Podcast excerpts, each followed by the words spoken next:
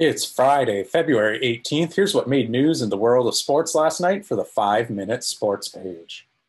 After months of lengthy debates and weighing the pros and cons, the college football playoff has announced that they will remain at four teams through the end of their current 12 year contract, meaning there will be no expansion plans for the CFP between now and 2025. Many in the college football world had been clamoring to expand its current pool of four teams to possibly looking at eight teams or more moving forward. However, those on the committee were unable to come to a consensus and will keep things status quo moving forward. In doing so, however, the 10 FBS conferences and Notre Dame have forfeited up to half a billion dollars in potentially lost revenue by expanding the playoffs. All that to say is this is likely a topic that will rear its head again once more once this current contract is up three years from today across the NHL last night. The Montreal Canadiens earned a rare victory beating the St. Louis Blues 3 to 2 in overtime. The win snaps the Canadiens' 10-game skid with Cole Caufield forcing OT with 8.7 seconds left in regulation.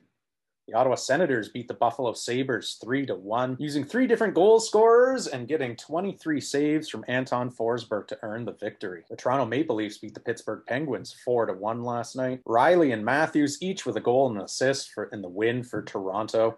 Washington beat the Philadelphia Flyers 5 to 3.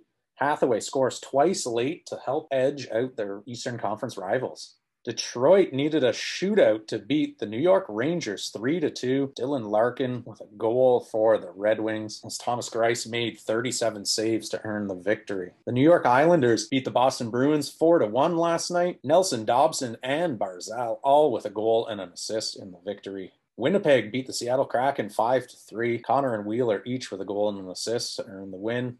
Columbus poured in seven goals to beat the Blackhawks seven to four. Patrick Laine with a hat trick. Edmonton also put up a touchdown in their game against the Anaheim Ducks. Leon Draisaitl with two goals on the night. He was one of five Oilers to record at least two points in the victory. And finally, the Vancouver Canucks beat the San Jose Sharks 5 4 in overtime. JT Miller scoring with 221 remaining in the extra frame to earn the W for Vancouver. In NBA action, the Miami Heat beat the Charlotte Hornets 111 107 in a double overtime thriller. Kyle Lowry with 25 points on the night.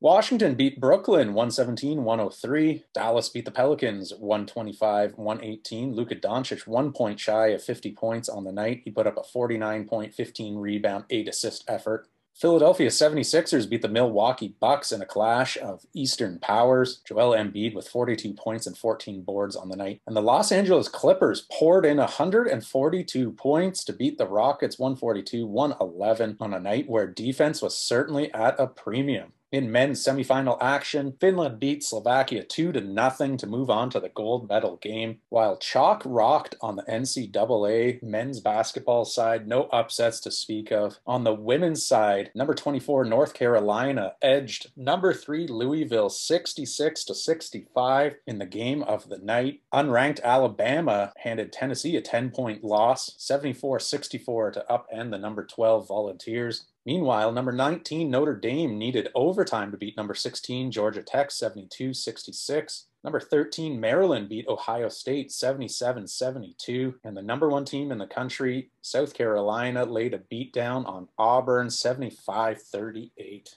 In MLB news, no deal has been struck still between the Major League Baseball Owners and Players Association. However, they are finally starting to come together, perhaps as often as once a day beginning next week. There's now a, finally a sense of urgency on the part of the Players Association and the Owners Group, as multiple owners are expected to fly in ahead of the MLB's stated February 28th deadline in order not to miss any regular season games. That's what made news in the world of sports last night. For the five minute sports page, I'm Kyle Skinner. Like, share, subscribe, and we'll see you again next week. Have a great weekend.